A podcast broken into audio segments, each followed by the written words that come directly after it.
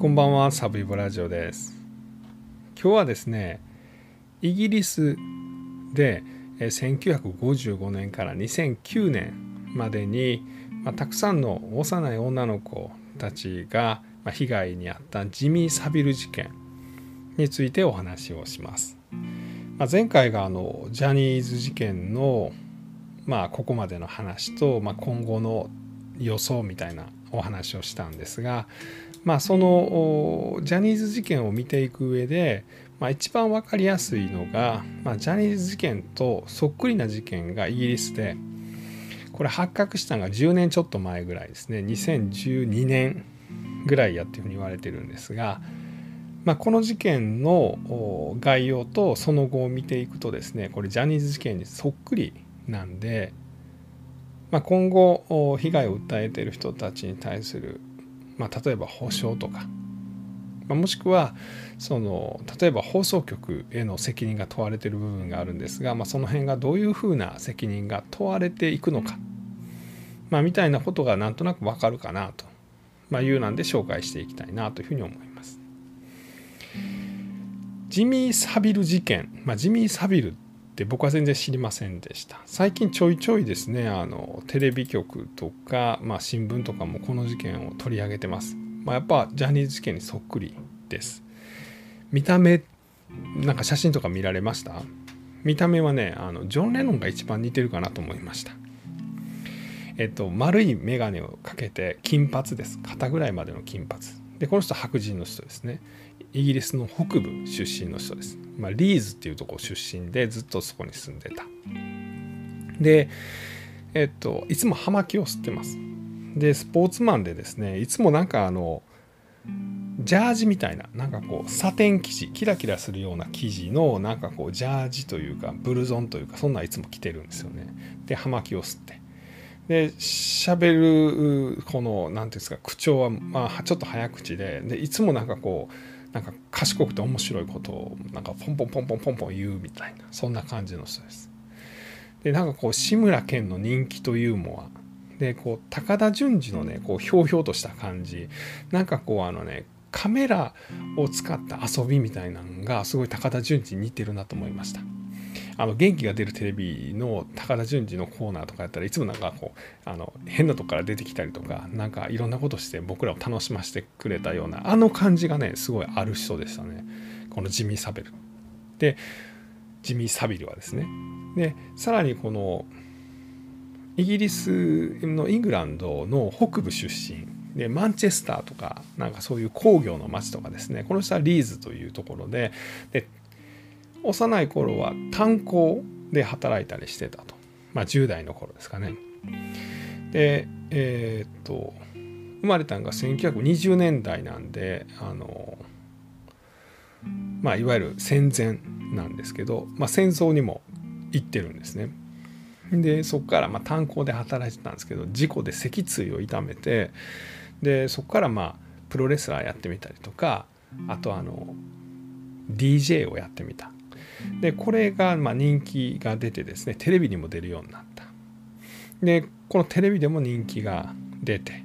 でいわゆるトップスターになっていくで自分の番組を扱うようにつくあの担当するようになっていくんですよね。トップ・オブ・ザ・ポップスっていう、まあ、音楽番組とかジミー・フィックスイと、まあ、ジミーにお任せというこれはですね子供がなんかあのいろんなお願いをこのジミー・サビルにするんですよね。それをジミー・サビルが叶えてくれる。でそれをまあみん。なが見ると。まあ、例えばあの小学校の担任の何々先生、えー、はすごい僕によくしてくれると。でいつかあの先生に美味しいディナーをご馳走してあげたい。みたいなこと言ったら、まあ、ジミーにお任せということでジミー・サビルが出てきてですねでその何々先生を読んでですねでその依頼主の男の子と3人で、まあ、ちょっと高級レストランにご飯を一緒に食べに行くんですよね。で僕なんであの先生にご飯ご馳走したいと思ったの？って言ったらなんかこ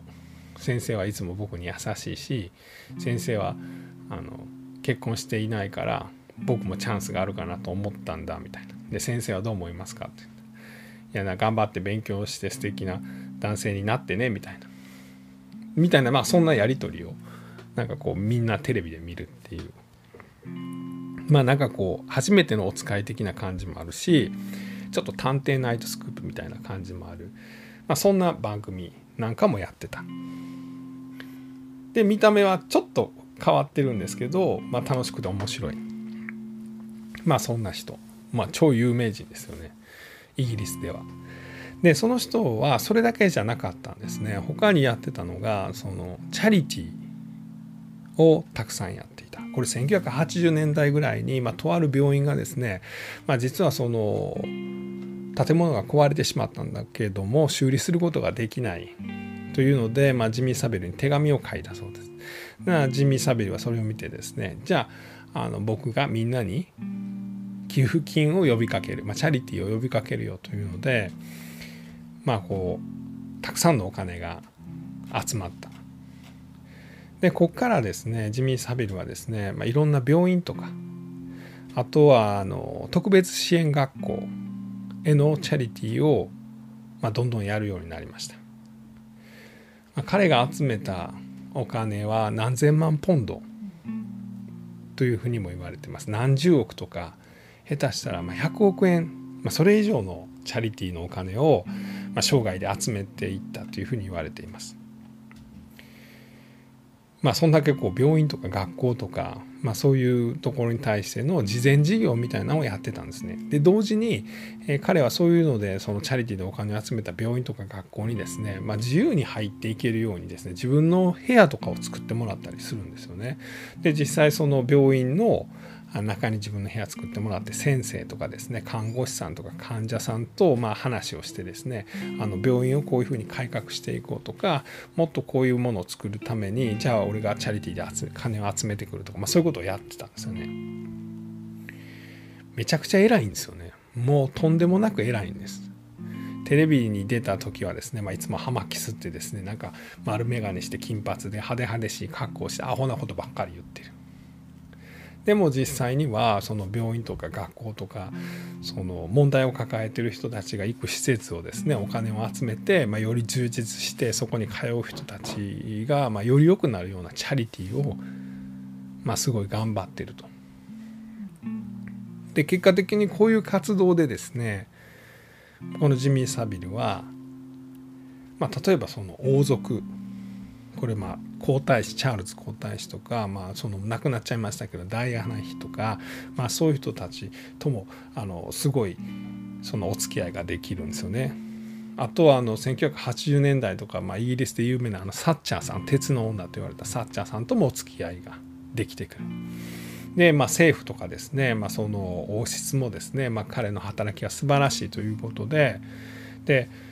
1990年にはナイトの称号なんかももらいました。まああの素晴らしい以外に何も言うことがないようなキャリアを持っていた。でも実はその裏でですね、まあ、彼がやってきたのはどういうことかというと、まあ、その例えば病院で、まあ、一つの病院は脊椎背骨にま異常のある人たちが行く病院だったと。まあ、要は患者の多くがですね動けないですね、まあ、動けたとしても車椅子とかでそういう人たちが行く病院で、まあ、その幼い女の子たちを見つけてですねで病院に自分の部屋作ってもらってますから、まあ、最初はまあ普通に喋ったりするんですけど、まあ、次第に性的虐待とか、まあ、強制性交とか、まあ、そういうこと子どもたちにやっていた。で一方ではですね他にも特別支援学校みたいなところにも同じようにそのチャリティーで知り合ってそこに入り込んでいくんですけどその特別支援学校というのはまあ、犯罪を犯してしまった女の子たちが行く学校、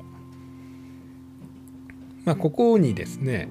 入り込んで、まあ、彼女たちにまあそういうことをしていた。でまあその、まあ、どういう犯罪を行ってたかというと、まあ、そういうとこ行ってですねでまああのジミー・サビルというのは生涯独身やったんですけどもまあ、あのキャンピングカー乗ったりとかですねあのロールス・ロイスみたいな車に乗ったりとかそんなんしてたんですねで彼女たちをそういう車に乗せてあのテレビ局に連れて行ってあげるよみたいなことを言って連れていくでその行き帰りにその車であったりとかテレビ局の楽屋であったりとか、まあ、そういうところで性的虐待を行っていた。でまあそのそういう彼女たちもそういう被害に遭ってですねもちろんそのそれを訴えるわけなんですけども、まあ、犯罪を犯してしまってそういう学校に行ってしまっている女の子たちなんで、まあ、あんまりこういうことを信じてもらえない、まあ、みたいなことがあったと。でジミー・サビルは意図的に、まあ、そういうことを行っていたというふうには言われています。あとはあの、まあ、いろんな病院これはもう10以上の病院にそのあのジミー・サビルは関わっていたんですけれどもその病院の中にある教会。で日曜日はその教会にやってくるわけですよね。その家族がやってくるですね。病院の関係者の家族とか地域の人たちがやってくる。でそこで女の子を見つけてですね。であの女の子たちに、まあ、こう性的虐待を行っていた、まあ、具体的にはですね、まあ、最初は体を触ってキスをしてきたりとか。であの、まあ、下腹部を触って。でこう体の中に指を入れたりとか、まあ、そういうことを行う。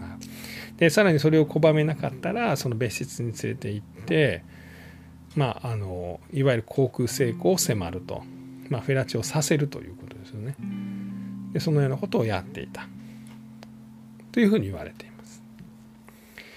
で実はこういうことというのはその、まあ、一部関係者の中ではですね、まあ、公然の事実といいますか、まあ噂といいますか、まあ、そういうようなことにはなっていたそうです。公然の事実は言い過ぎやな。噂ですね。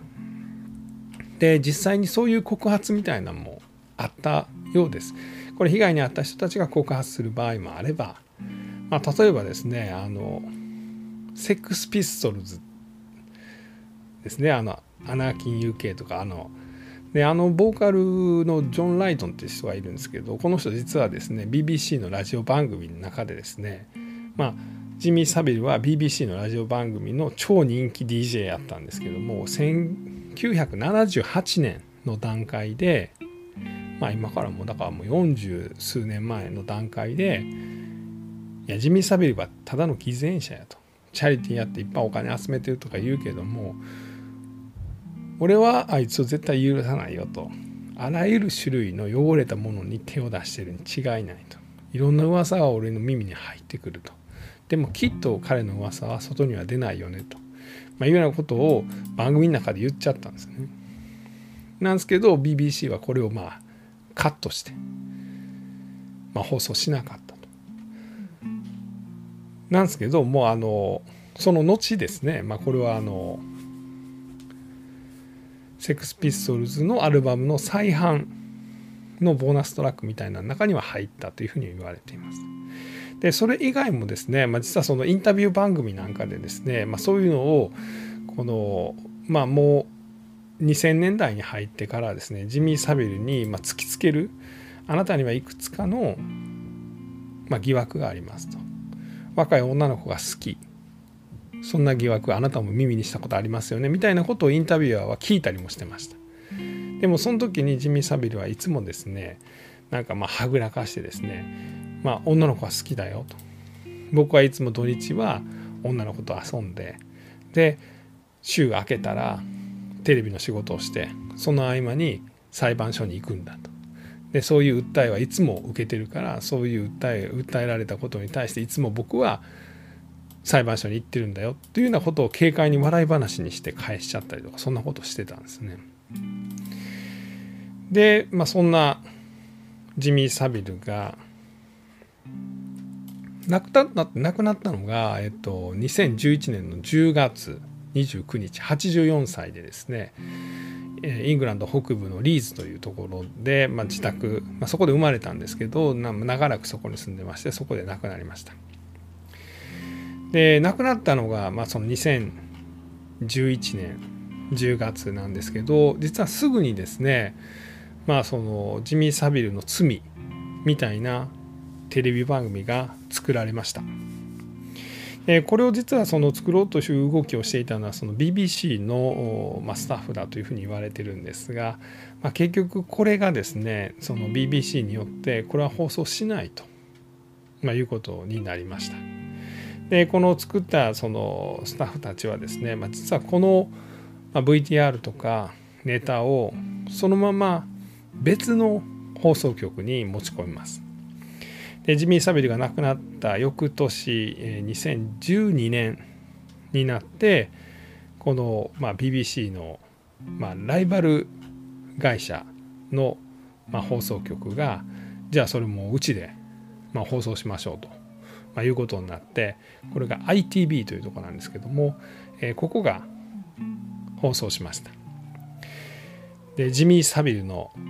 別の顔とか、まあ、そんなタイトルがついたんですが、まあ、今までいろんな人が被害に遭ってたというようなことを、まあ、インタビューなんかで紹介する。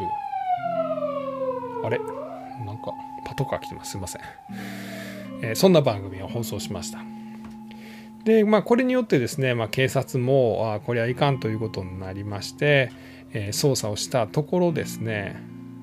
まあ、あっという間に数百人からのま被害が報告されました。で23ヶ月でですね、まあ、500人ぐらいから、まあ、あの訴えがあって、まあ、その多くで、まあ、実際にそういう被害があったと、まあ、いうようなことが認定されました。と結果的にはですね450人ぐらいがまあその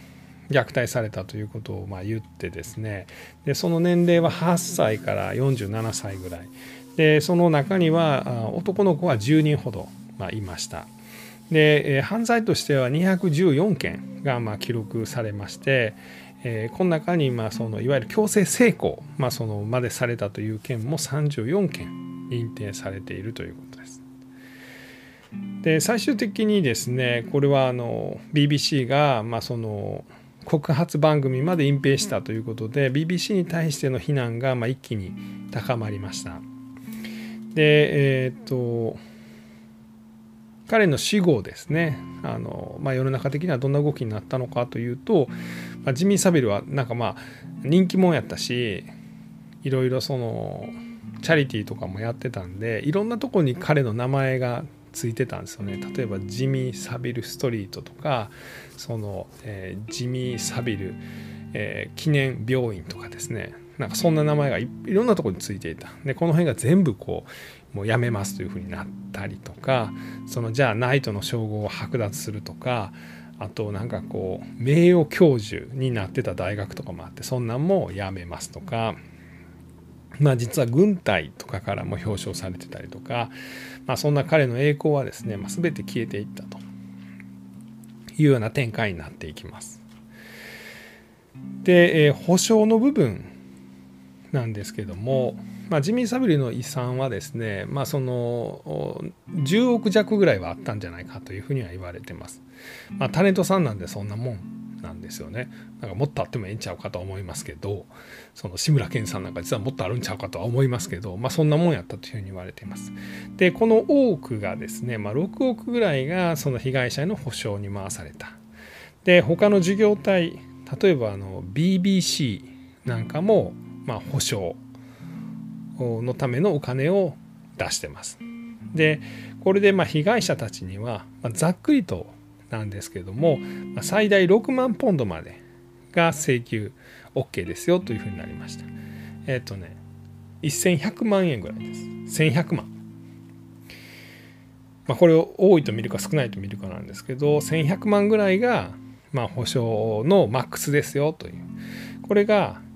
2014年のイギリスの裁判所でまあ承認されたまあ賠償額のマックスの金額です。まあ、この辺が一つ、まあ、ジャニーズ事件の、まあ、なんかこうおそらくこう被害当事者の会の人たちが、まあ、なんとなく、まあ、目標にしている金額なんかなと。まあ、ももっと狙おうとはもう思ってる狙おうというかもっと保証してもらわなあかんと思ってるとは思うんですけれどもまあまああのイギリスではそんな形になったということです。まあ、アメリカではねこれとは比べ物にならない金額が出てるんですけど、まあ、それはまた次回ですねエプスタイン事件とかワインスタイン事件のお話をちょっとしていきたいと思います。で結局そのじゃあなぜ BBC とかまあ、他の警察とかもですね、まあ、彼の1955年から2009年までにわたる50年以上続いたこういう犯罪を告発できなかったのかっていうことなんですけど、まあ、これはあの一言で言うと、まあ、彼が人気者で権力者だったというのもあるんですけど、まあ、一番ポイントかなというふうに言われているのはやっぱ名誉毀損裁判というふうに言われています。で、まあ、これがですねあの何人か訴えを出してるんですよね実はこのジビー・サビルに対して。で警察も何回も捜査をしてるんです。例えばその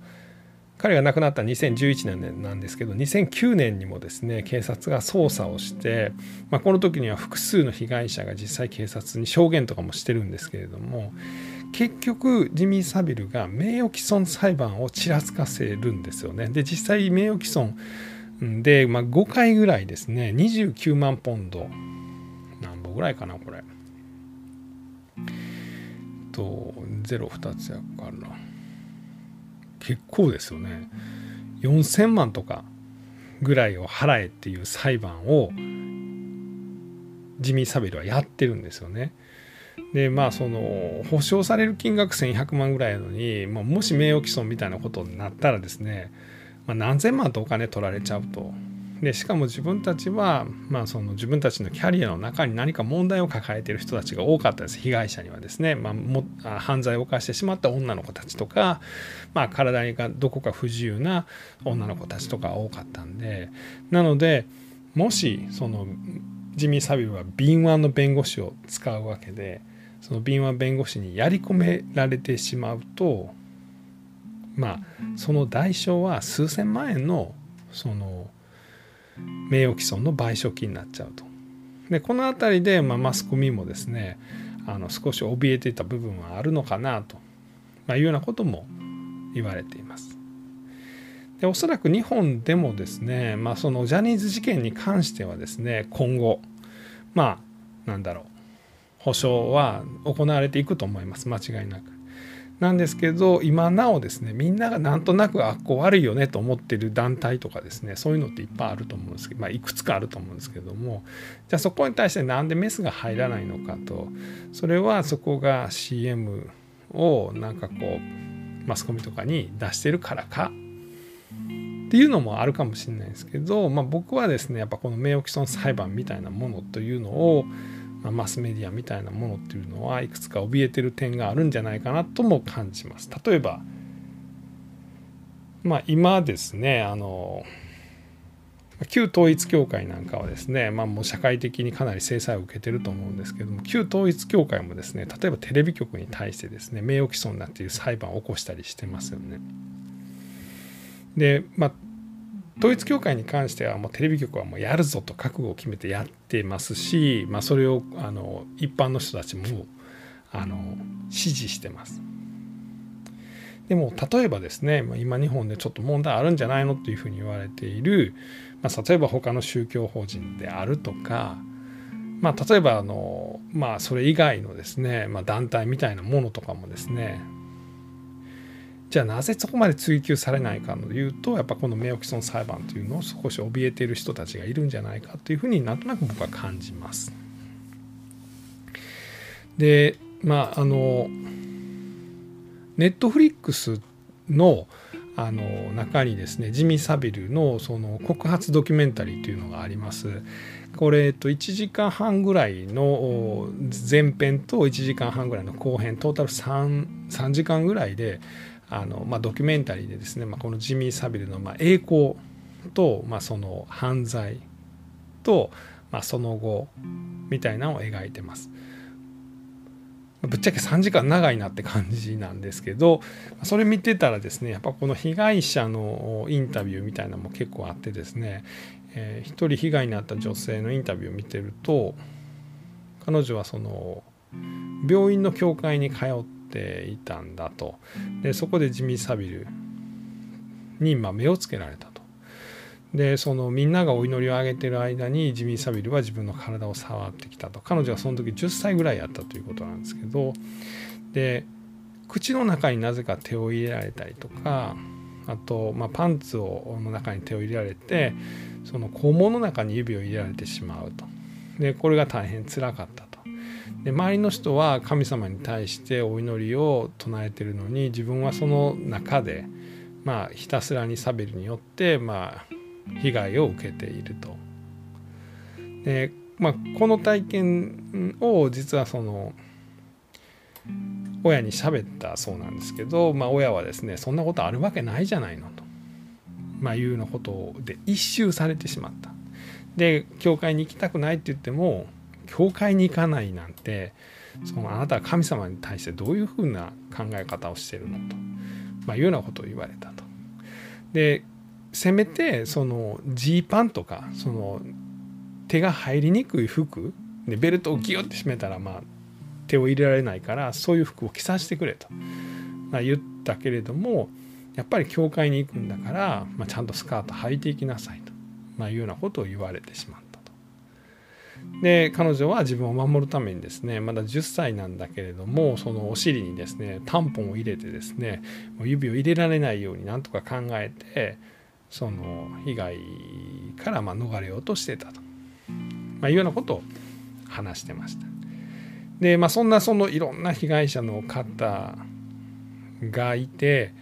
そういうことを、まあ、中には勇気を持って告発するジャーナリストもいたんですけれども例えばそのジミー・サビルにそういうインタビューを突きつけるとですねジミー・サビルは、まあ、それは女の子たちのクリスマスに向けた小遣い稼ぎだと。まあ、少しの賠償金とかそのなんかそんなんを狙って彼女たちはお小遣い稼ぎのつもりでやってるとでも僕はそれは許さないよと29万ポンド支払えという裁判僕は5回やった。インタビューをしている君もその裁判の対象になるかもしれないよと、まあ、いうようなことを言ってこのインタビュアーを牽制していましたね。そんななんかインタビューのあの動画なんかもありました。まあみたいな話でございます。であのまあ結局こういうあの児童虐待についてなんですけどあれ？さっき言ったかな？あの僕このいろいろ調べててですね今回ジャニーズ事件とかジミー・サビル事件とか調べててあの見てたらですね結構やっぱサッカー界イギリスではサッカー界でですねあのバリー・ベネルという、まあ、元コーチがですね、まあ、そのたくさんの男の子に対してそういう性的虐待を行っていたという事件もありました。であとヨーロッパで、まあ、その問題になったのがカソリック教会、まあ、教会でですね、まあ、神父さんたちがあの男の子とか女の子に、まあ、性的虐待を行っていたというのが、まあ、問題になった。まあ、フランスとかだとですね100人のうちのに1人はその少年がですね、まあ、カソリックの教会で何らかの被害を受けていたみたいなそのそんなリサーチもあります。であと日本ではですね学校とか塾とか、まあ、そういったとこで被害を受けている人たちもいた。で、今回の事件とかジャニーズ事件のようにこうマスメマスメディアとかですねエンタメ業界の中にこういう事件があった。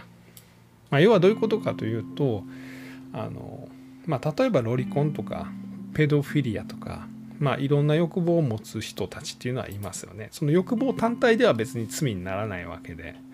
それを実際の子どもたちに対して何かを始めたりとかですね、まあ、あとまあ動画とかなんかそんなん持っててもダメですけど実際の犯罪行為をま犯さなければまあ別にそのどんな性的なその思考を持ってても別にまあそれは裁かれるべきではないですけれども簡単に言ったらアホな人はですねアホなロリコンはいきなり触りに行くんですよね。でちょい賢いロリコンはなんかこう女の子に直接声をかけておもちゃがあるから家に来ないかみたいなことを言うんですよね。で結構賢いまあこういうロリコンとかペドフィリアとかその児童性愛の欲望を持ってる人たちはやっぱ社会のシステムの中に入り込む子どもたちに対して、まあ、ある意味ではこう支配的な立場に立てるところに自分を身を置いていく。ジミー・サベルだったらテレビのトップスターと、まあ、チャリティーの有力者であるという立場、まあ、ジャニーさんだったら、まあ、その事務所の社長で、まあ、最高権力者である。でまあ学校の先生とか塾の先生とか教会の神父さん。サッカーのコーチとか、まあ、そういうとこに入り込んでいくっていうことが長らく続いていた。でそこで多くの子どもたちが今までは被害に遭ってました。まあなんですけど、まあ、それが実際に罪に問われるようになった。まあなんかこう先進国のなんかこう歴史を見てると今ここって感じですよね。その昔々は多分いきなり見つけられていきなりなんかこう襲われてたのが社会システムの中にそういう欲望を持った人たちが入り込んでそこでたくさんの犯罪が行われてきたけどそれが暴かれるようになった今ここっていうことですよね。まあ、何が言いたいかというと僕はこういう話聞いてるとですねきついなと思うんですよねほんまにきついなとむちゃくちゃしよんなとも片っ端から殺していかなあかんなとは思うんですが、まあ、少なくとも